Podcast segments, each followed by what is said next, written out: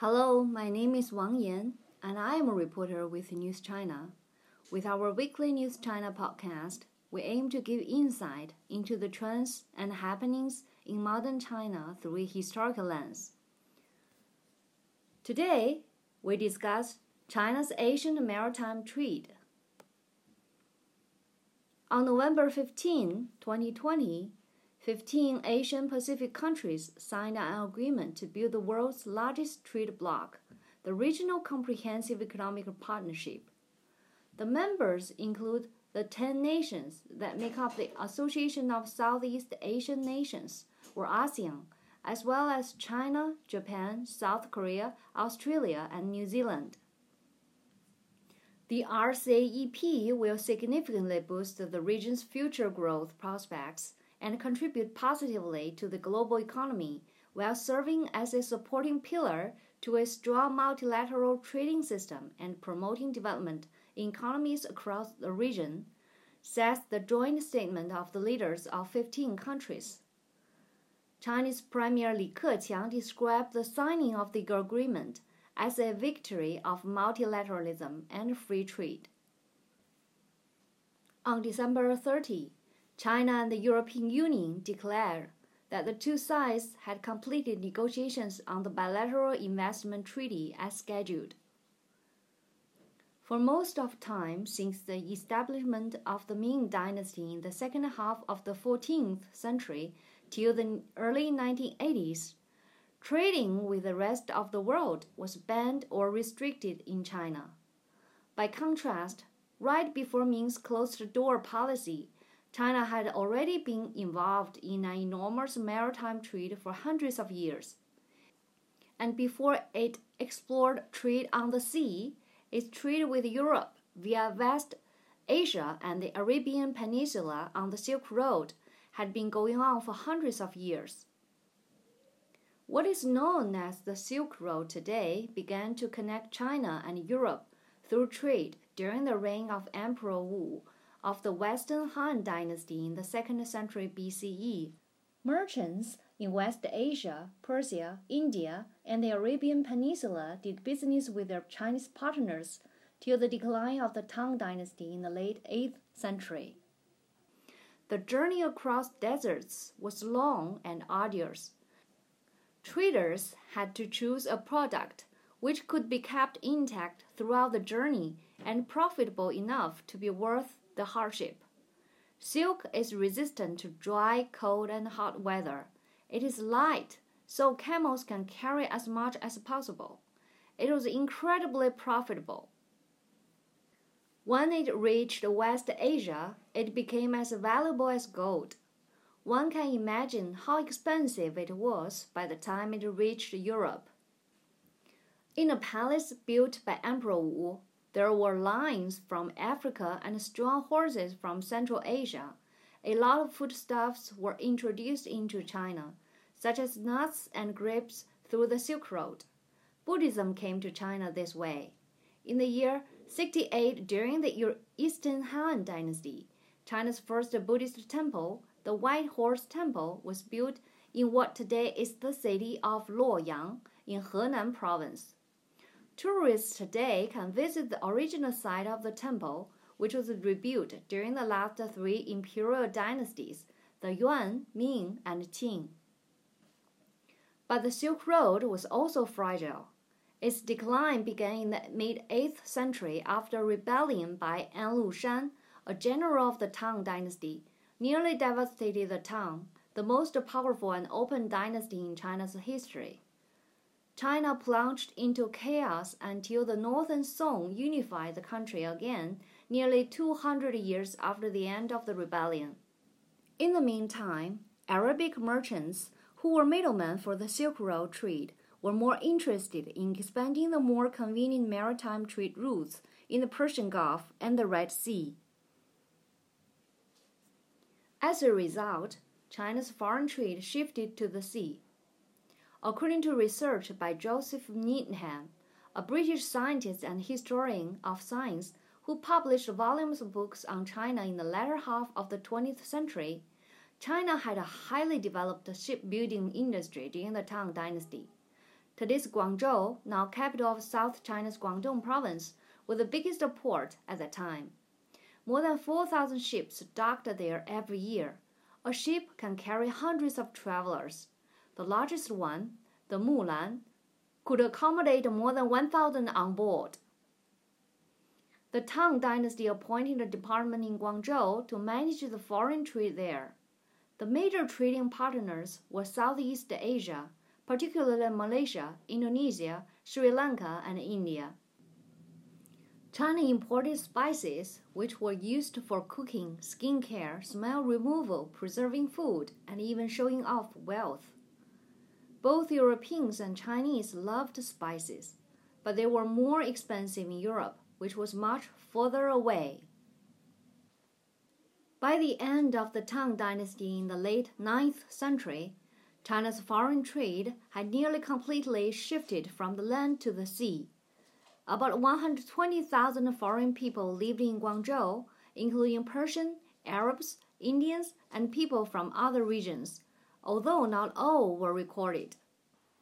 They volunteered for the Tang army to defend the city against the peasant uprising force led by Huang Chao. They failed and were slaughtered by Huang Chao's army. The Tang dynasty fell soon. Arabic business people were the biggest business group in the world's maritime trade during this period. The Arabian Peninsula stands at the midpoint between Asia and Europe, giving them an advantage in transportation both on land and sea. They explored nearly all the islands scattered on the Indo Pacific Oceans in their religious missionary ventures. In this process, they learned what spices could be found on which island. This information was secret to outsiders. Fifty three years after Tang collapsed, the Northern Song was founded, but its territory on land was much smaller than the Tang. Regimes of ethnic minority groups controlled today's north and northwest in China. They had conflicts with the Song. The Silk Road on the land remained blocked. The northern Song had no choice but to continue to develop the maritime trade. In addition, during the northern Song, sea voyages became much safer and efficient by the adoption of a compass for navigation which had been only used for geomancy for a long time in China. In the 12th century, the Song was driven to the south of China by the Jin Kingdom, one of the regimes set up by Nuzhen ethnic group in the north of China, the ancestors of the Manchu. The southern Song was established. Although it was a smaller, weaker dynasty than the Tang or northern Song, it was the richest dynasty in China's history. It ruled the Yangtze River and Pearl River areas, the most prosperous regions in China. Maritime trade reached its peak in this period, contributing a lot to the prosperity of the dynasty. Both before and after the Southern Song dynasty, China's foreign trade was dominated by imperial governments. The government decided the price for an imported product very often, the price was very high for political reasons. The purpose was to keep close ties with tributary states or other smaller states. Exports were subject to a quota system. Tributary or smaller states with good relations got more high quality silk, tea, and porcelain. This is called tributary trade. Private foreign trade was restricted or even cracked down as illegal smuggling, trade developed slowly during this policy. The Southern Song opened foreign trade to private business. Like in the Tang Dynasty, a government agency was set up in various ports to manage foreign trade. Some trade officials were foreigners. When imports arrived, Southern Song officials at the ports picked 10 to 20 percent of the imports for the tributary trade. The remainder was allowed to be traded freely on the market, although its quality was lower and it cost more than official imports. The imperial franchise of foreign trade was reduced, and private business got the chance to grow. The main exports were still silk, tea, and porcelain. The main imports were still spices from the sea in Southeast Asia. Four ports developed quickly by providing services for the booming foreign trade during the Southern Song. Ningbo in Zhejiang province is the place where the Qiantang River connects with the sea. It still serves as a major port in China and is close to Hangzhou, which was capital of the Southern Song. Yangzhou, in today's Jiangsu province, was also a big port at the time. Ships can go straight into the port from the sea. But later, its route to the sea was blocked by sediment buildup. Yangzhou was no longer a port. The world's largest port during the Southern Song was Quanzhou in today's Fujian province in China's southeast coast. Foreign trade made the port city so prosperous that some royal families of the Southern Song even moved there. They expanded from about 300 members to more than 3,000 at the end of the Southern Song. They enjoyed imported luxuries and massive wealth. In late 13th century, the Southern Song was driven by the Mongol army further to the south and faced its final fall. Some officials planned to adopt Quanzhou as the new capital from where the dynasty could rise again. Even if the city was conquered, they could maintain the regime in exile on the sea by using the wealth and ships in Quanzhou. However, the Southern Song army was completely devastated by the Mongol army in Yashan in today's Guangdong province. One of its senior officials, Lu Xiufu, carried the eight-year-old emperor on his back and jumped into the sea. More than 100,000 Song soldiers and officials also committed suicide in the same way. The Southern Song ended, the Yuan dynasty began. But why didn't Quanzhou become the last resort of the Southern Song? It was because of a foreign businessman in Quanzhou who was the port city's highest official and one of the biggest trader and richest person of the Southern Song he refused to let the Southern Song army into the city. He surrendered to the Mongol army. Our next podcast will be about this person, Pu Shougeng.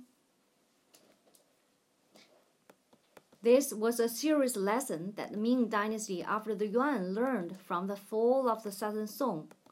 Zhu Yuanzhang, founder of the Ming, no longer trusted maritime traders especially those with foreign origins. They were regarded as a powerful but uncontrollable, erratic political force purely driven by changing commercial interests. In addition, the imperial governments did not think there was anything in the world worth a long, hard maritime venture for Chinese. The Ming banned maritime trade, though there was a short period of limited openness in the late 16th century. In the 28 years after 1405, Ming Emperor set a giant fleet led by Zheng He on seven global voyages. The maritime venture brought them to the east coast of Africa at the furthest point. But the purpose was mainly political, not economic. Historians believed one of Zheng's missions was to find Emperor Jianwen who disappeared after losing the war with his uncle in competition for throne. Another mission was to show the rest of the world how powerful and wealthy the dynasty to attract more tributary states. The Qing dynasty continued the policy, but the rest of the world had already changed a lot. 87 years after Zheng started his first trip, Christopher Columbus sailed on his transatlantic expedition. The closed off China missed development chances brought about by the age of discovery that as a result lagged far behind. The next time it opened up, it was by force in 1840 at a British gunpoint. That is end of our podcast. Thank you to our writer Song Yimin editor and translator Li Jia, and copy editor Kathleen Nadi. We hope you enjoyed it, and thank you for listening. See you next week.